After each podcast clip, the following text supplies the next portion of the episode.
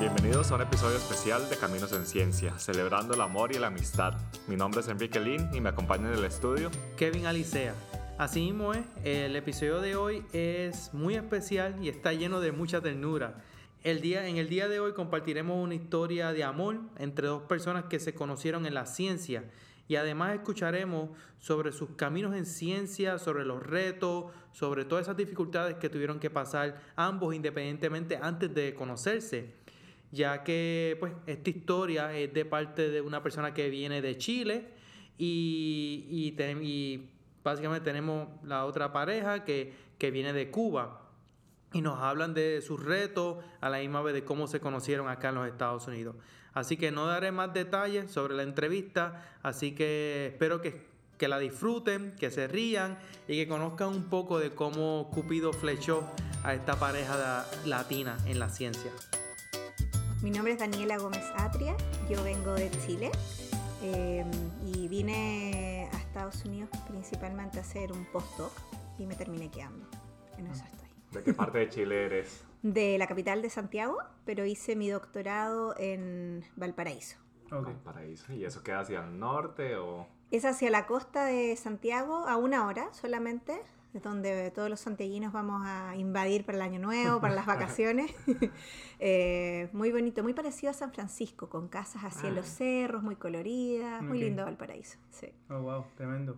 Y entonces hiciste todo allá, la licenciatura o el bachillerato, los estudios doctorales. Claro, hice un pregrado en Ingeniería en Biotecnología Molecular. Wow. Eso fue en la Universidad de Chile en Santiago y luego me trasladé entonces a Valparaíso a hacer mi doctorado eh, también en biotecnología, que era un programa en conjunto entre la Universidad Santa María, que es una universidad bien ingenieril, y eh, la Universidad Católica de Valparaíso. Wow. ¿Y siempre supiste que te interesaba este campo de la biotecnología o cómo, se, cómo decidiste estudiar No esto? fue un poco ane- anecdótico porque yo quería de verdad hacer odontología y bueno, en el año que tenía que dar en Chile se da una prueba de aptitud académica para entrar a la universidad y ese año entonces eh, yo tenía un novio y este novio hizo un taller, me dijo voy a hacer un taller de verano en la Universidad de Chile de Física y yo dije, ah, voy a ver si es que encuentro algún taller interesante para mí también y justo había uno de biotecnología. Entonces empecé a hacer eso ese verano justo antes de entrar a la universidad.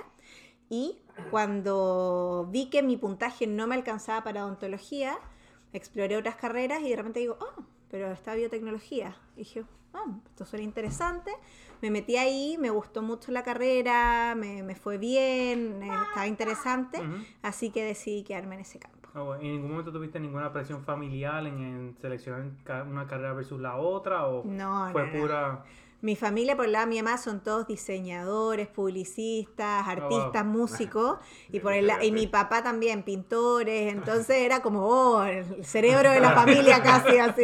La científica. Al fin una científica, algo totalmente diferente. Oh, Sí, wow, sí. tremendo. ¿Y tuviste la oportunidad de hacer investigación durante tu bachillerato? o- Sí, sí, la carrera de biotecnología te exige, son cinco años de ramos, eh, bueno, cuatro y medio. Y, sorry, ese es mi hijo pequeño que está pidiendo brazos. Eh, la carrera te exige cuatro años y medio solo de clases, que es muy intenso. Uf, sí. Y luego tienes un año de tesis. Y la tesis, la verdad, que es una tesis casi como de magíster, porque yo hice de todo. O sea, cloné genes, hice fraccionamiento subcelular, estaba trabajando en plantas, en biotecnología vegetal. Y fue un año, casi un año y medio trabajando en un laboratorio y después escribí una tesis y después salí de coautora en un paper. Oh, wow. Wow, wow, Sí. súper bien. Sí, así que bien interesante. Y de ahí hubo como un proceso donde pensaste, ¿me voy ahorita a la industria o, o siempre supiste como no, quiero hacer un doctorado, quiero seguir? Porque biotecnología, más"? ¿verdad? Te tiende a Claro. llevar a Como que te esa. empuja, ¿sí? Lo que pasa es que donde yo estudié la Facultad de Ciencia es como bien de ciencia clásica, entonces nuestros profesores siempre te hablaban del doctorado, te hablaban de ser profesor, y la verdad que en Chile existe una compañía grande de biotecnología y el resto nada, todo era academia. Mm. Y a mí me gustaba mucho enseñar, entonces siempre pensé que podía convertirme en una profesora o algo así. Así que nada, terminé el pregrado y me fui al tiro al doctorado. Ok. Sí. Y ya en el doctorado, eh, ¿qué hiciste? Bueno, el doctorado eh, era en biotecnología, pero igual yo venía de, de una, de una formación, era, era, el doctorado era bien como ingenieril, Mm. pero mi formación era bien de biología molecular. Entonces, con uno de los profes que estaba en biología molecular, él tenía un proyecto en, en peces, en biotecnología acuícola, Ajá. y, eh, y así fue como empecé a llegar un poco hacia la inmunología, que es lo que me dedico hoy día, porque la idea era que habían estas una bacteria que atacaba todos los años a los salmones cultivados en el sur de Chile, que Chile no sé si saben, pero es el segundo más grande productor de salmones en el mundo. Eh, pero todo fue introducido, o sea, no es que los salmones sean naturales de Chile, pero por las Ah. temperaturas del agua se pueden cultivar allá. Y entonces eh, eh, tenía un proyecto bien interesante y en el cual era buscar marcadores moleculares para resistencia a esta bacteria y los genes que usaban eran los genes del complejo mayor de histocompatibilidad del MHC. Mm, Entonces wow. así empecé a aprender un poco de inmunología, fui a un par de congresos y así llegué un poquito hacia acá, pero haciendo inmunología en peces. Inmunología en peces, wow. Oh, wow. ¿Quién diría? No, y eso se escucha súper complicado, ¿verdad? Como manejar un pez vivo y estudiar el sistema inmunológico. No, no sé si nos A puede hablar me, un poco. me llegaban las muestras, o sea, Ok. como de- desde el sur, los peces que sobrevivían No a a estos brotes. No, no, no. no. Hubiera sido interesante, pero fíjate que no. Cuando era pequeña pesqué alguna vez, pero no, no. Ahora resfrío No para tus experimentos. No, no, no. Y mm, me mandaban muestras del sur, pedazos del músculo de la piel del pez para Wow. analizar el, el genoma nomás. Y entonces yo amplificaba los genes del MHC de clase 2 y buscaba variaciones alélicas. Porque, eh, bueno, ustedes saben, en los humanos, por ejemplo, tanto el MHC, perdón, el MHC de, eh, el de, de clase 2, pero una cadena solo tiene dos alelos, mientras que la otra tiene No más tiene de mil, mil y tanto, de la- el MHC de clase 2. eh, Y así es como tú buscas cuando haces la compatibilidad para trasplante Ah, y wow. todo eso. Entonces, lo que en, en humanos sería el HLA. el. HLA. Eh, entonces, en los peces también existe el sistema inmune. Bueno, no sé si ustedes saben, pero los peces teleostos, que son eh, los salmónidos y de ahí para arriba en la escala evolutiva, ahí es donde se generó el sistema inmune adaptativo. Entonces, ya en peces teleostos empezaba a encontrar linfocitos B, linfocitos T, hay MHC, presentación de antígeno. Entonces, eh, nosotros usábamos eso simplemente para marcar los peces que resistían, los que no, y comparábamos los alelos del MHC. Ujú. Teníamos una población bastante grande y terminamos haciendo hasta, entre medio del doctorado, me fui a Inglaterra a trabajar con una profesora española por tres meses. Wow. Y ahí fue súper interesante porque ella trabajaba más como en la evolución del MHC y como teníamos nosotros de tres especies diferentes, teníamos muchos alelos de MHC, hasta hicimos un estudio evolutivo por ahí buscando Wow. cómo había evolucionado y se había hecho la diversidad y todo eso. Súper interesante. Oh. So, tú dirías que Darwin es uno de tus modelos. Más o menos, más o menos. De hecho, cuando estuve en Inglaterra fui a visitar su casa a ver si me inspiraba un poquito. Escuchar toda esa Wow. evolución, tremendo. Entonces, que, aparte de Inglaterra, ¿tuviste otras experiencias fuera de, del país donde... Cuando estuviste en el doctorado. Sí, de hecho, eh, Chile la ventaja es que el, el sistema de becas que apoya a los estudiantes de doctorado es bastante bueno, quizás no tanto en dinero, pero en oportunidades, y tenían becas de pasantía postdoctoral, entonces así fue como me pude ir a Inglaterra, todo financiado por el gobierno de Chile. ¿Por cuánto Wow. tiempo? Fueron tres meses. Tres meses. ¿Y a Y qué parte? luego eh, era un pueblo perdido en, en Gales que se llama eh, Avery Swift. Ok. Ah, Y esto queda en tren cinco horas desde Londres. wow. Wow. Estaba entre medio de las montañas, 10.000 Suena súper bonito. 10.000 habitantes, más 10.000 de la universidad, que era el, el Wow. sustento mayor del pueblo, rodeado de colinas con ovejitas. Ah. Oh, wow. qué, oye, qué, qué- qué casualidad. Este, nosotros entrevistamos a un, un profesor que está en Londres ahora mismo y es chileno. Ese profesor eh, conoce a nuestra primera eh, profesora que entrevistamos. Entrevistada, este, Carolina López. Y Ah, tú la conoces a Carolina López. perfecto. Es como que todo co- conectado, todo. Chile conectado. Es que Chile es muy pequeño, el mundo Sí. es un pañuelo. Claro, que interesante ¿sabes? saber que pues, caminos similares o se conocen o Se conectan. se Exacto, conectan de alguna conectan manera. ahí, Qué, sí. qué interesante lo de los peces. Me, me quedé pensando como para algo tan práctico y tan importante para Chile, que es como la exportación de los peces.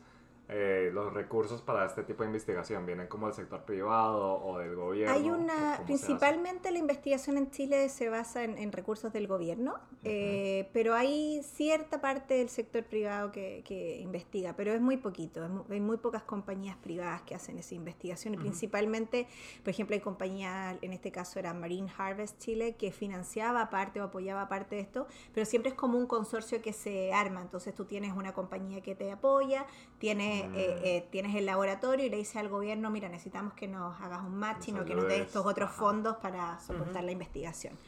Así que en eso estamos un poco años luz de, de lo que está acá en Estados Unidos. La, la- la cantidad que invierte Chile en investigación es muy poco comparado con otros países desarrollados. Ok. Sí. Y cuando mencionaste lo de las pasantías, ¿eso también son fondos que vienen del gobierno, de la institución o...? Vienen del gobierno, Del es gobierno también. CONICIT, que es la Comisión. Nacional de Ciencia y Tecnología, eh, es la que designa dineros para becas de, doctorado, de postdoctorado. Eh, yo tuve la suerte de tener una beca, eh, le llaman beca CONICIT, para hacer mis estudios de doctorado y luego me gané una beca Chile, que es la que llaman de pasantía en el extranjero. Y aparte, mi universidad donde estaba haciendo el doctorado me ayudó a financiar para ir a, a una conferencia en Praga.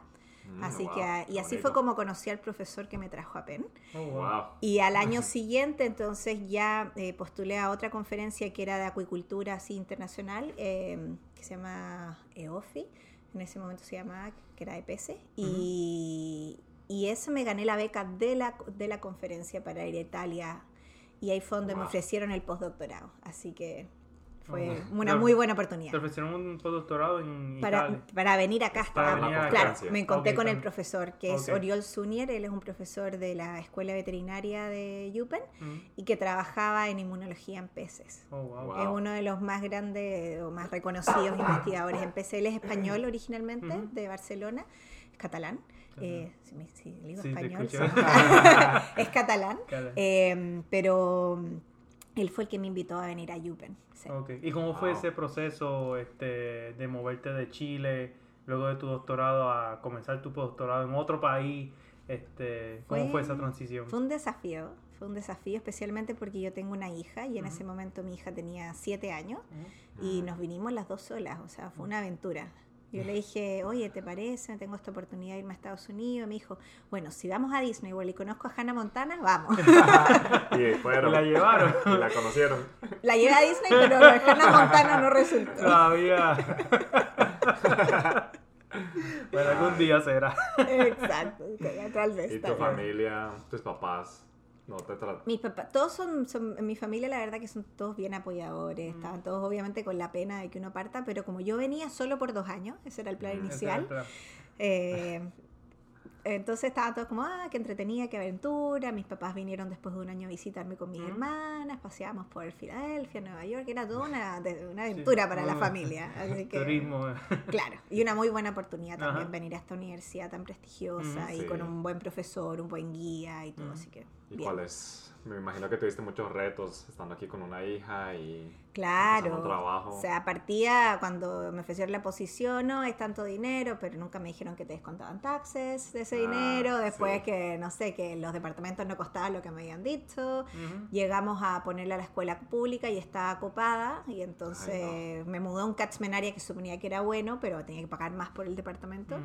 Y luego estaba todo copado, entonces me tocó ponerla en una escuela eh, privada, una escuela católica, Ujú. que por suerte al año siguiente ya nos dieron beca, pero ese primer año fue muy dura. Me acuerdo un año, o sea, un- uno de los meses que llegué con 10 dólares a final de mes en la cuenta. Wow. Uy. Y Y con el todo. idioma, ¿verdad? Para la nena que ya estaba. Pero los niños son inglés. como esponjas, o sea, ella llegó a Summer sí. Camp y después de Ah. esos tres meses ya entendía casi todo.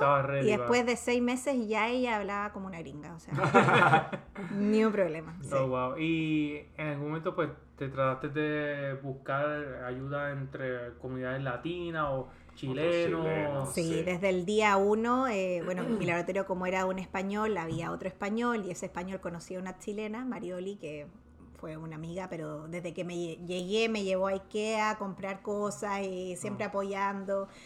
Fue muy, muy lindo. Y luego conocí a una familia que hasta el día de hoy, si ves ese cuadro atrás, una familia, ella es una pintora chilena que vive acá hace casi 20 años y su esposo y ellos también han sido un apoyo, pero incondicional durante todos estos años. sí. No, Y tú con familia que es pintora, ¿verdad? Dijiste que Claro. son artistas, que ahí pues la, La conexión la ahí conexión, está, estaba, hay de sí, qué hablar, sí, después unas copitas con vin- de vino y eso. Exacto. Wow, tremendo, ¿no?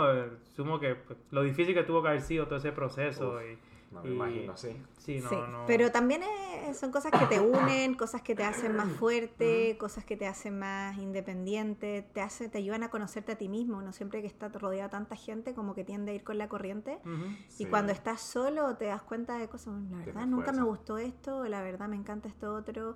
Eh, con mi hija los primeros años disfrutábamos los museos, eh, el acuario, el zoológico, eh, muy muy rica la experiencia esa. Fue pesada pero también muy enriquecedora. Tremendo. Entonces, Sí. ¿qué vino luego después que llevabas todo ese tiempo ya en el Pasaron laboratorio? dos años. Bueno, llevaba, a ver, la historia es que cuando llevaba un año y medio, que ya me quedaba, a ver, llevaba, no, llevaba un año acá y entonces me separé de mi ex marido porque ya obviamente él en Chile, yo acá, las cosas no funcionaban. Sí.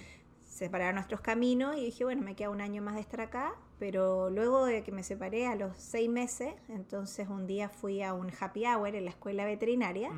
Y conocí a un cubano muy simpático. y lo que comenzó por, no, no, esto no es nada serio y así, de repente nos vimos los dos súper enamorados y yo le decía, pero yo me vuelvo a Chile, pero yo me vuelvo a ya me Chile. voy, sí. Y de Wow. repente ya eh, existió la opción de no volverme a Chile, me salió para la opción de hacer otro postdoctorado. A mi jefe en ese momento se le están acabando los recursos, pero empecé a postular a, a trabajos en Chile, a trabajos acá. Tenía todo visto para ir a hacerme un postdoc de vuelta a Chile y el PI en Chile empezó a cambiar las condiciones a último Ah. momento, las cosas no se daban y de repente me sale una oferta de un postdoc acá en, en- para quedarme en la escuela veterinaria en Yupen. Ok. Y dije, bueno, es el destino ya. Me quedo, estaba, estaba muy bien con Sí. este cubanito. Así que, y bueno, y todavía sigue muy bien. Bueno, ya sabremos pronto. Entonces, ¿qué terminaste haciendo en ese postdoc? Bueno, eh, después de los primeros dos años que yo estaba con Oriol en todo lo de peces, me pasé a trabajar con Gudrun Deves, que era una PI que estaba en la escuela veterinaria. Ella trabajaba con lymphocyte trafficking. Entonces yo venía de trabajar con linfocitos B en la piel de pez y ella trabajaba con linfocitos B en la piel de ratones. Entonces empecé a trabajar con estos linfocitos B en la piel de ratones, que eran eh, tipo B1, eran más como innatos y cómo llegaban ahí, eh, chemical receptors, todo eso, y con un, eh, con un eh, proyecto en paralelo que era de linfo- la inmigración de linfocitos T en la, en la piel. Y iba súper bien con ese proyecto y todo, pero resulta que ella perdió el tenure track. Ay, Ella no le dieron el, el- el- se tuvo que ir. ¿o? no le dieron el profesor y tenía que irse de PEN, ya no tenía grant, no tenía nada. Yo me gané una beca de la Asociación de Inmunología que me permitió estar un año más con Ujú. ella, pero se me acababa y yo ya estaba acá, ya estaba decidida a quedarme, entonces empecé a buscar trabajo y nada, o sea, postulé, yo quería enseñar, muchos trabajos de teaching, todo eso, no se me daban las oportunidades. Y de repente se me dio un postdoc, otro postdoc, el tercero, con David Allman Ok. que él es el director, El del, director de inmunología. del grupo inmunología del, de estudiante de inmunología en Yupen. Linfocitos B de nuevo, que me encantan. y entonces ahora, pero más trabajan, trabajando en cómo se transforman en plasma cells, mucha microscopía, un proyecto súper interesante. Hicimos imágenes tridimensionales de huesos para estudiar eh, la- las poblaciones de, de plasma cells que eran de vía corta, de vía larga, así que un, un proyecto súper, súper interesante. Y, y estaba súper entusiasmada con eso cuando me dice, me estoy quedando sin dinero, no me he ganado grants, Mm. tercera vez. Uy, no. Y dije, ¿qué hago? Ya. Empecé a postular trabajos de nuevo, lo que viniera. Eh, postulé poco industria, como que me gusta más la academia.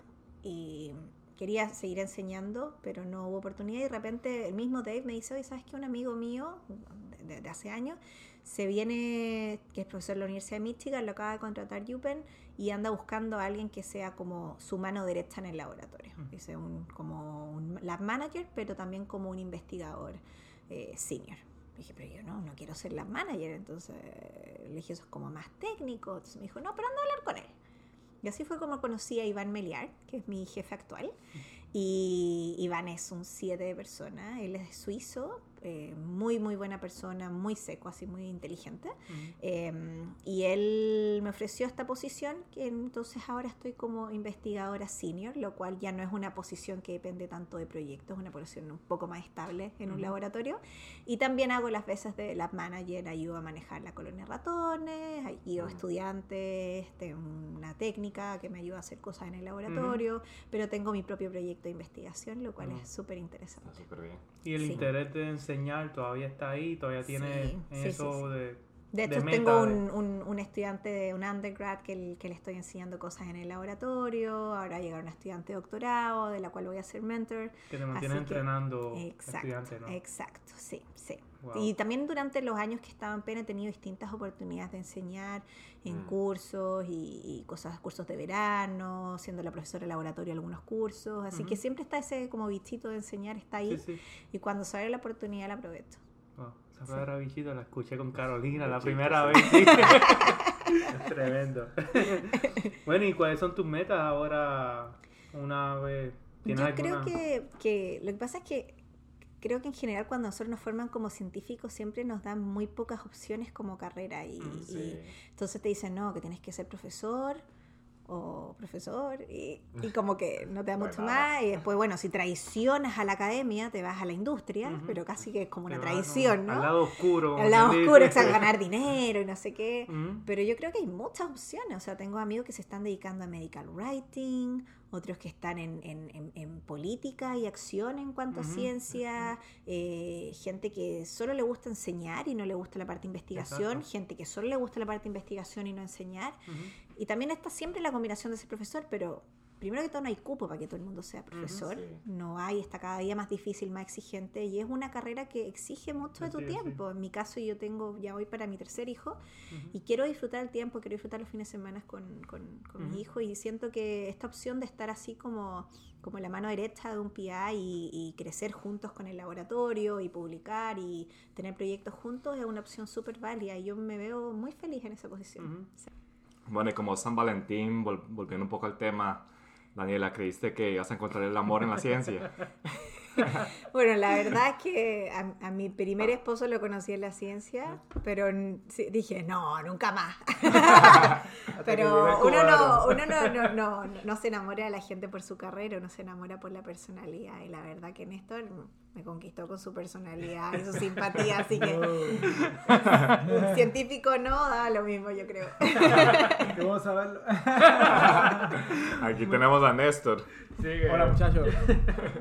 Muchas gracias por venir aquí y acompañarnos y contarnos de esa historia científica y también del amor. De... Tal vez empecemos porque nos cuentes cómo fue que conociste a Daniela, cómo fue el momento. ¿Cómo fue el momento? yo, acababa de, llegar aquí a, Filadelfia, es la primera ciudad y la única ciudad que hasta ahora viví en Estados Unidos. Acababa de terminar mi doctorado por allá por Alemania y, me salió el trabajo aquí en, en Y entonces a Dani la conocí tres meses más o menos. Más menos, sí. Yo llegué aquí principito de septiembre y, y en noviembre nos estábamos conociendo o sea, cuando uno se cambia de país y de trabajo, todo era como un torbellino al principio, al principio. Pero casualmente cuando decido ir al, al, happy hour ese que fue donde nosotros nos conocimos, es donde yo, empezaba, digamos, a empezar a respirar de nuevo, ¿entiendes? Como que había pasado todo ese, todo, ese cambio, ese rollo de, de, cambio de país, trabajo, que sea. Y ese día se me ocurrió decirle a un, un suizo que estaba en mi lab, le dije, vamos a la happy hour, que dicen que está buena, que sea. Y allá fuimos, y cuando llegué allá, casualmente este, este socio suizo conocía a Daniela allá también, pero él venía, es decir, Daniela venía con otro suizo también de, su, de su piso, y entonces ellos empezaron a hablar y Daniela empezamos a hablar con el acento inglés, español que teníamos tan grande, y y ya, entonces. la conversación comenzó en inglés. Empezó todo en inglés. ¿Cómo tú? What's your name? You know? Pero de ahí para allá, cuando había pasado ahí, pues, usted habla español aquí, así que se iba. Ah, y siempre hubo tremenda simpatía y conexión desde el principio, así buena onda. Y ahí intercambiamos teléfono y, y ¿sabes? Pero hablamos realmente fue 10 minutos, porque ella tenía que irse porque tenía que también recoger las flores. Y, y nada, fue así bien, bien, Muy casual. bien casual el primer encuentro y, y después de ahí al, al otro día empezamos a, así comunicándonos por Facebook, por aquí, por allá. Y la cosa fue creciendo y aquí estamos. Aquí Una está. familia. Ya una familia de tres, ¿verdad? Ya. ha crecido un poquito. ya. y el otro camino, ¿verdad? Bueno, este, nos contaste que estudiaste en Alemania. Quizás podemos comenzar desde, desde antes de tu doctorado en Alemania, que hiciste en Cuba, donde Sí. creciste. Sí, y bueno, yo, yo soy, como dicen los, los, los, am- los americanos, crecido y engordado, pero en La Habana, en La Habana, no sé si engordado, pero bueno, crecido, crecido allá en, en La Habana y, y siempre tuve inclinación por la, por la ciencia biológica de niño, la botánica, los animales y también un poco por la electrónica. Entonces, lo primero que yo estudié realmente fue electrónica, hice como una escuela de oficio allá de cuatro años y después salté para la universidad con biología. Mm. Como que la electrónica como que de repente no me gustó mucho, no me convenció mucho. Ujú. Y empecé la biología en la universidad. Después que tuve que pasar el servicio militar y eso, me decidí por la biología. Y, eh, lo que hice realmente fue interesante porque fue todo ecología. Conducta animal en, en ecología. Y, y aquello me gustó, pero igual cuando terminé de graduarme, como que no estaba seguro si... Las cosas en Cuba, ustedes saben, son un poco complicadas. Ujú. Y entonces preferí, digamos, la música, que era también otro de mis hobbies. Ujú. Pu- Pude empezar en la escuela de música y estuve un año y medio allá. Y entre toda esa locura, tenía unos amigos muy cercanos que estaban en Alemania allá haciendo su doctorado. Y, y pude entonces, gracias a ellos, ir por allá de visita primero. Ujú. Y vi que estaban pasándolo bien, aprendiendo un montón, desarrollándose, qué sé yo.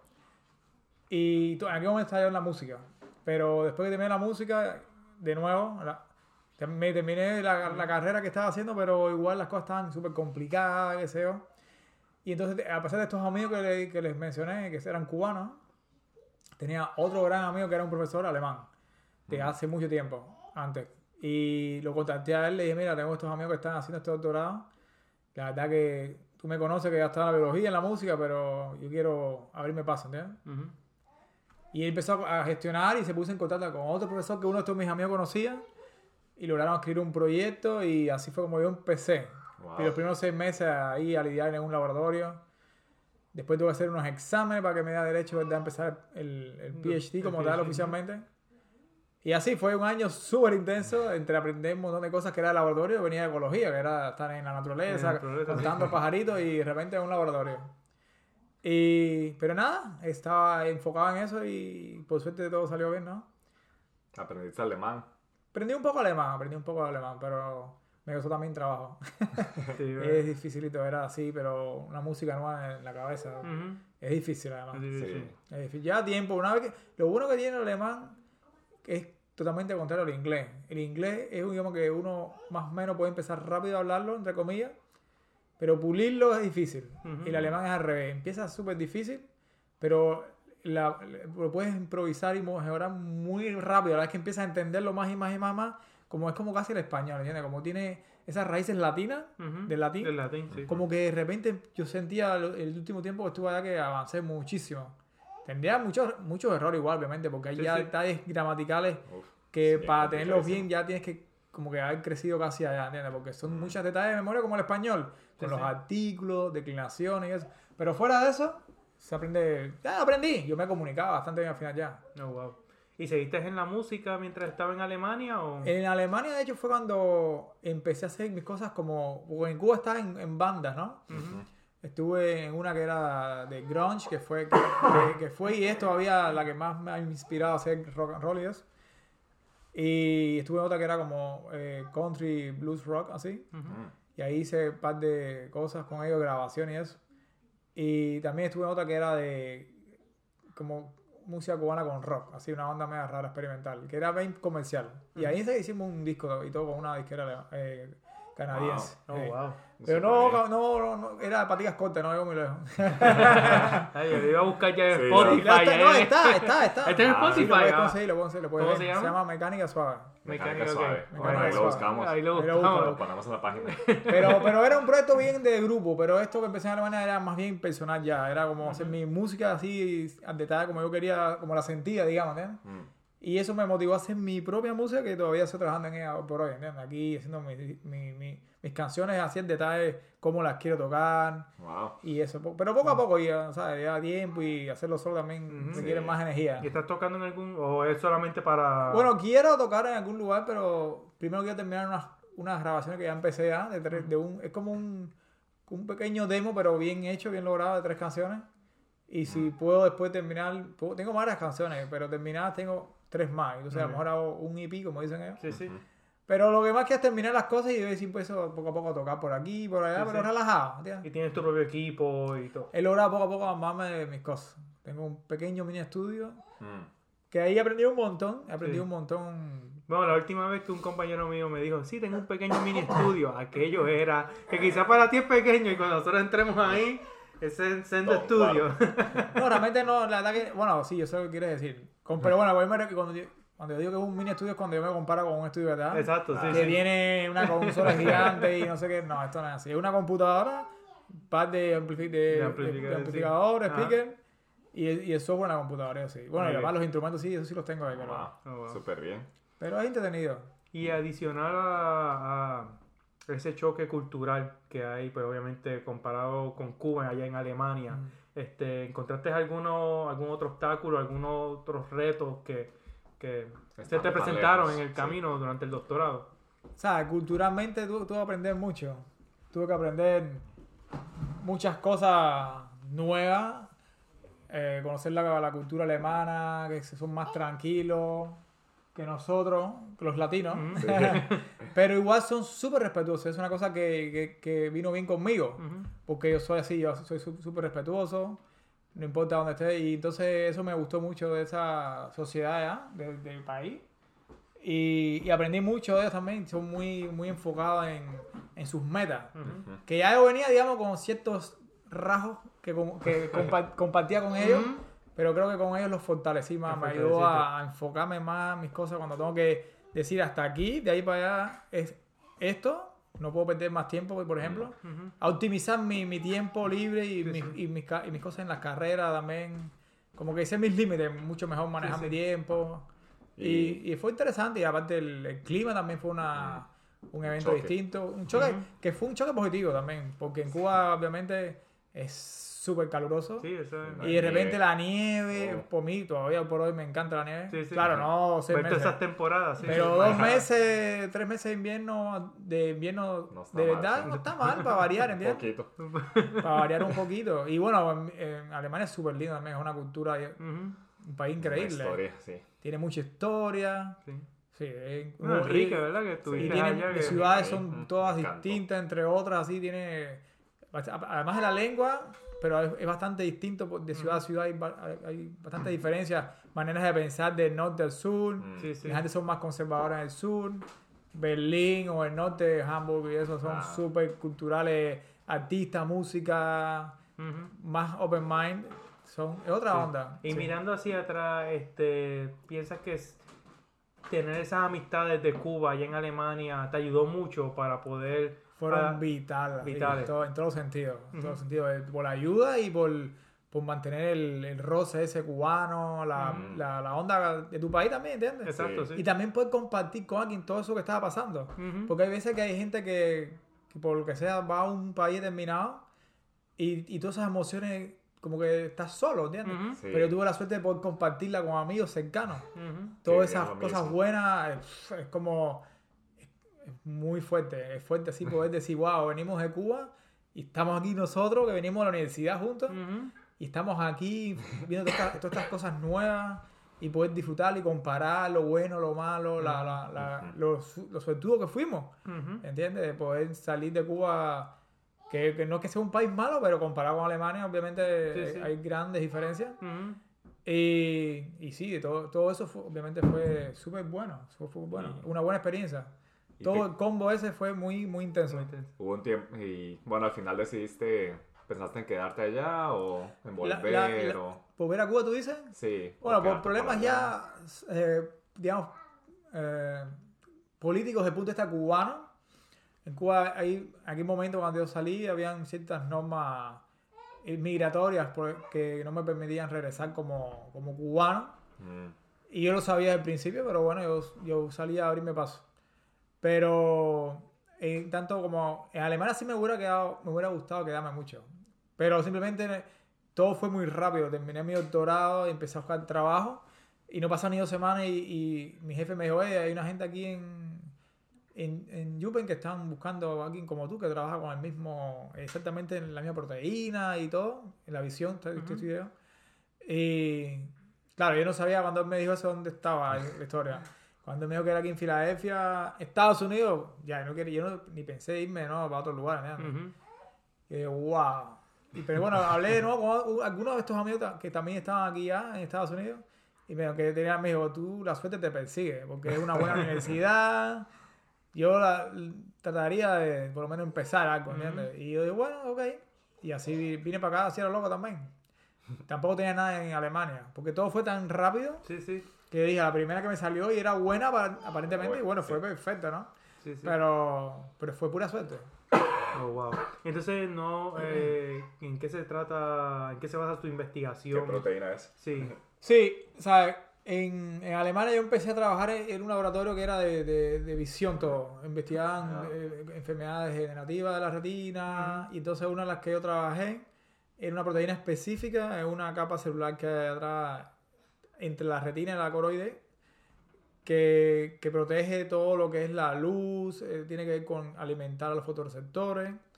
Y bueno, esta proteína particularmente tiene que ver con el transporte de iones a través de, de todas estas capas. Y también tiene que ver con señalizaciones de calcio. Y es súper vital. Y entonces eh, traté de caracterizar esta proteína en función de algunas señalizaciones de calcio. Y lo que me salió aquí en PEN, por ejemplo, era que un- el laboratorio que me uní tenía modelos en, en- en perros que Mm. venían con la proteína, eh, digamos, espontáneamente mutada, como los, los hombres que tienen, tienen esta enfermedad que con la proteína está mutada y le provoca ceguera, digamos, o, o sí, eh, ceguera. Y ellos tenían el, el modelo espontáneo, ellos, eh, ¿sabes? Como es en la escuela veterinaria aquí de la universidad, ellos, alguien hace años atrás, hace, fue como en el 2004, venían casos de perros con problemas de la, de la vista Ujú. y a quien se le ocurrió decir, bueno, este, este parece muy cercano a, a uno que hay en los humanos. Y probaron, chequearon las mutaciones y dieron con que era la misma. Ujú. Y entonces empezaron a hacer las crías de, esto, de esta colonia de animales que venían Wow. enfermos. Pero fue la base de empezar a entender más cercano al hombre cómo funcionaba la patología de esta proteína. Y de hecho, eh, hoy por hoy están haciendo eh, terapia génica Ah, en sí. estos animales para ver si se puede en un futuro hacer- pasar a, a los hombres. Oh, wow. Así que sí, fue en principio muy interesante este laboratorio. Pero igual después no era mi, mi campo porque era más genético. Ujú. Mm, Y entonces al final como que empezamos a diferir un poco la, la- mi, mi mentor en esta, esta posición y yo. Y entonces después me cambié para un laboratorio que era más fisiología, porque lo que hacía era fisiología con estas células. Y ahí me especialicé también en esta, sí, en esta misma línea celular. Me especialicé haciendo señales de calcio y entender otros canales que estaban en los lisosomas de, de estas células, que también tienen un impacto en, la- en la, en la salud de estas células y, y, y por lo visto la salud del ojo como tal. Así que súper bien. Estuve después de tres años y medio en este otro laboratorio. Y, y, y ahora estoy en la Universidad de Temple. Estoy ahora en un departamento de neurociencia que empecé hace tres meses y algo. Estoy de Lab Manager y también de, de Senior Researcher. Y está súper interesante. es totalmente otra, otra onda, pero tiene que ver con enfermedades generativas ya del sistema central, con, con, con SIDA, por ejemplo, las Wow. personas que tienen el, el HIV, cómo eso le impacta en, en- en- en- sí. Y, y bueno, y estamos ahora viendo otras cosas, pero está súper interesante. Para el poco tiempo que veo, que siento que he aprendido muchísimo. Oh, wow. Así que súper bien, súper bien. Tremendo. Sí. Y, y entonces, este, eh, ¿cuáles son tus planes luego de, ¿Tienes, o sea, tu meta es seguir en academia o...? Yo, cuando, bueno, estuve, para hacerte el cuento más detallado, eh, el año pasado yo terminé mis cinco años de, de postdoc en la universidad. Después me contrataron como Research eh, Specialist y después me quedé sin trabajo. Estuve dos meses y medio sin trabajo, logré un, un part-time y después empecé esta, esta posición como, como lab manager y senior. Eh, una de las razones por la cual tomé esta, esta posición es porque yo no quiero complicarme. O sea, yo no, me gusta la academia, me gusta hacer ciencia, pero no, no quiero la, la vida esta de, de un group leader o algo así. Quiero estar activo en la, en la ciencia, eh, ser, sí, pues si puedo ser promovido, no sé, ganar un poco más de dinero, tener más responsabilidad está bien, pero hasta un límite, ¿entiendes? No quiero complicarme porque es súper estresante Sí, escribir Sí. Y yo, no, y- y yo, no- y yo siento que no nací para eso. O sea, eso que gustarle mucho para compensar el sacrificio que conlleva. ¿eh? Sí. Y no es eso lo que yo quiero. Yo quiero tener tiempo para, mi familia, para mi música. O sea, quiero tener las cosas todo, como digamos, bien balanceado, lo más, lo más que La pueda. vida. ¿Entiendes?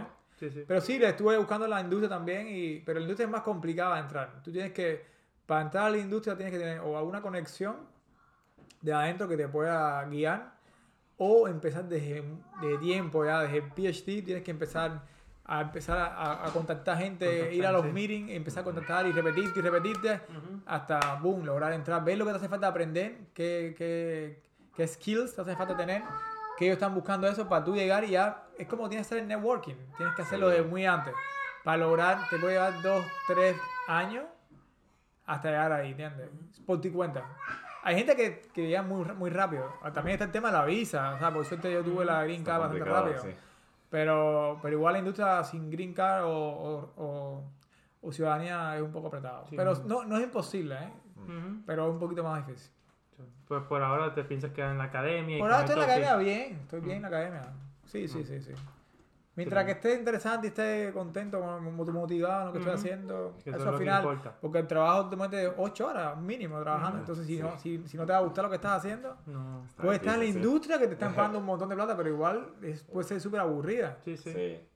Entonces tienes que ver todos los pros y los contras, ¿entiendes? Y la universidad también tiene beneficios. Ujú. Le- le- siempre la academia, la academia puede ser más pagada, pero también es más flexible en, cuanto, a, en cuanto al tiempo. Tu tiempo, tú hablas con la jefa, te dice, oye, mira, estoy complicado, el bebé, no sé qué. Te dice, está bien, no te preocupes, ir más tarde. Oh, en la industria sí. no funciona así. Ok. tiene que ser un robot. Sí. O sea, es tuk, tuk, tuk, tuk. No, este no puede estar yendo tarde, eso no existe, porque te hacen así, chao. ¿entiendes? Sí, sí. Entonces todo tiene su pro y su contra, ¿eh? Exacto. Entonces, este, quería hablar de, ¿tú- toda tu familia está en Cuba ahora mismo? Mis padres, que es la única familia que tengo, bueno, aparte de mi- mis primos y algunos amigos, pero muy así cercanos, mis papás. Ok. Todavía Y- están ahí. Están allá, están allá. Sí, por suerte han podido venir bastante frecuente acá. O sea, Ah, yo, sí- yo cuando estaba en Alemania iba todos los años. Después, cuando llegué aquí, como quería aplicar a la, a la Green Card, tuve que esperar un año y una semana y mandar todos los papeles de eso que hacía falta y esperar a que eso saliera hasta para poder salir, no podía salir de, de Estados Unidos. Entonces, entre que llegué aquí hasta que tuve todo eso, fue dos años y algo. Y entonces viajamos a Cuba. Uno viajé primero solo y después fui Dani por allá conmigo. Y, y es- ha, sido, ha estado dos veces desde entonces. Desde ese año que llevo aquí, dos veces Wow. estaba por allá y todos los demás ha sido mi papá que han venido para acá. Ujú. Sí. Oh, wow, tremendo. Y entonces, este, nos mencionaron que tienen familia, que tienen hijos, este, con ese, con esa agenda de ser científico y científica, ¿cómo han manejado ese balance de, entre su laboratorio, responsabilidades que tienen familiares, cómo han sido? No sé, en mi caso siempre he hecho ciencia eh, con niños. O sea, mi hija la tuve cuando estaba en cuarto año de la carrera. Mm. y de ahí en adelante mi tesis de pregrado, todo el doctorado siempre ha sido con un hijo. Entonces yo creo que todo está en la eficiencia y que mientras uno está en el laboratorio uno es súper eficiente, ocupa el tiempo y cuando llega a la casa se preocupa de la familia y si hay que estudiar un poquito más o leerse un paper uno lo hace en la noche un ratito. y- pero por eso mismo, porque sabemos que si tuviéramos la carrera como más de profesor, Sería muy eh, difícil. sería muy di- es difícil, o sea, yo creo que difícil. se hacen muchos sacrificios. Yo veo a los profes y todo de la universidad que pueden estar respondiendo mail hasta las 3 de la mañana, no, sé, es, es muy demandante, los fines de semana no se disfrutan bien, entonces... También cuando tienes hijos, bueno, en mi caso, por ejemplo, que, que tuvimos a Luca, que es mi primer hijo, eh, siempre he aprendido que es todo por etapas, ¿sabes? Todo, no, tampoco es que siempre sea todo el tiempo tan difícil, en el sentido de que,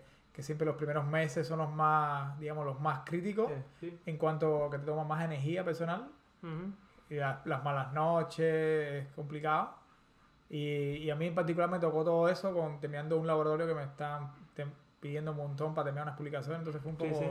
crítico. Pero ya después de todo eso, como te dije, me quedé desempleado y me quedé con el Luca aquí en la casa. Entonces estaba todos los días con él aquí en la casa y lo pude disfrutar. Fue, fue también una suerte, entre comillas, Sí. El estar desempleado, pero bueno, estar con, con mi hijo, que Con mi hijo, generalmente sí. tú estás trabajando, entonces lo pude conocer bastante bien. Y ahí sí, es complicado, pero uno tiene que, es una cosa que, que aprende en el camino. Pero eso quiere decir que ahora es más cubano, porque lo cogiste. No, ¿eh?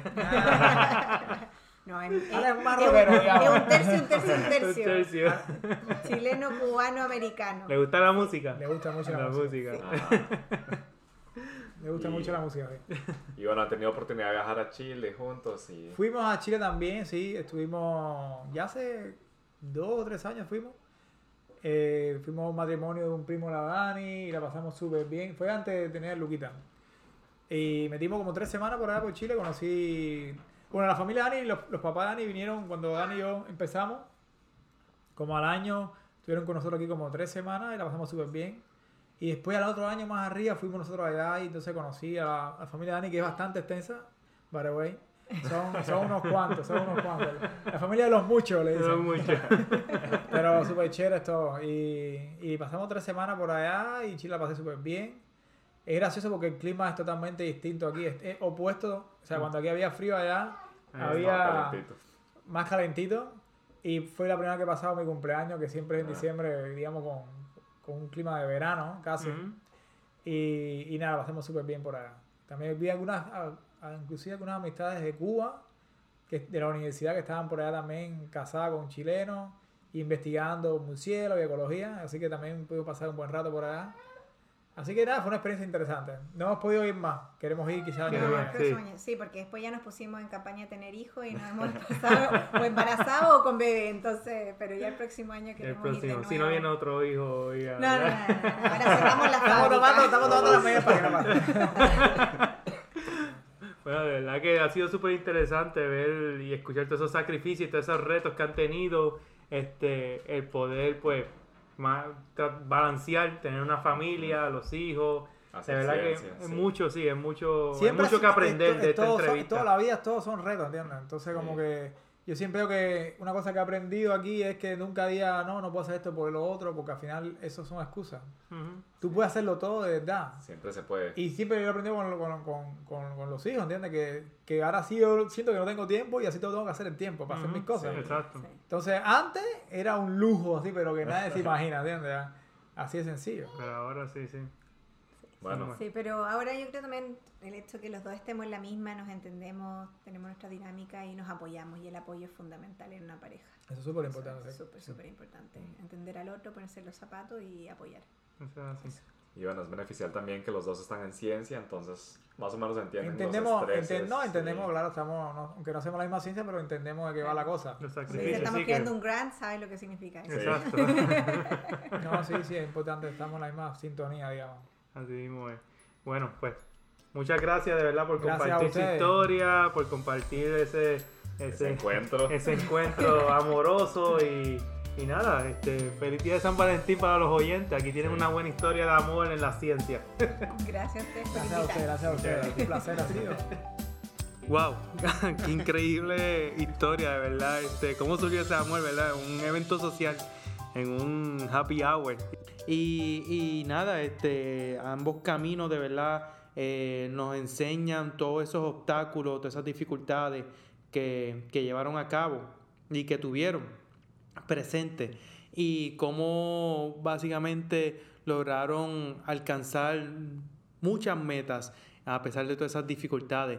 En el caso de, de Daniela, de verdad que es una historia muy inspiradora, eh, donde muestra eh, los sacrificios eh, el ser madre en la ciencia, este, de echar a su, a su hija hacia adelante y a la misma vez echar, su, echar su carrera a tanto académica como profesional hacia adelante.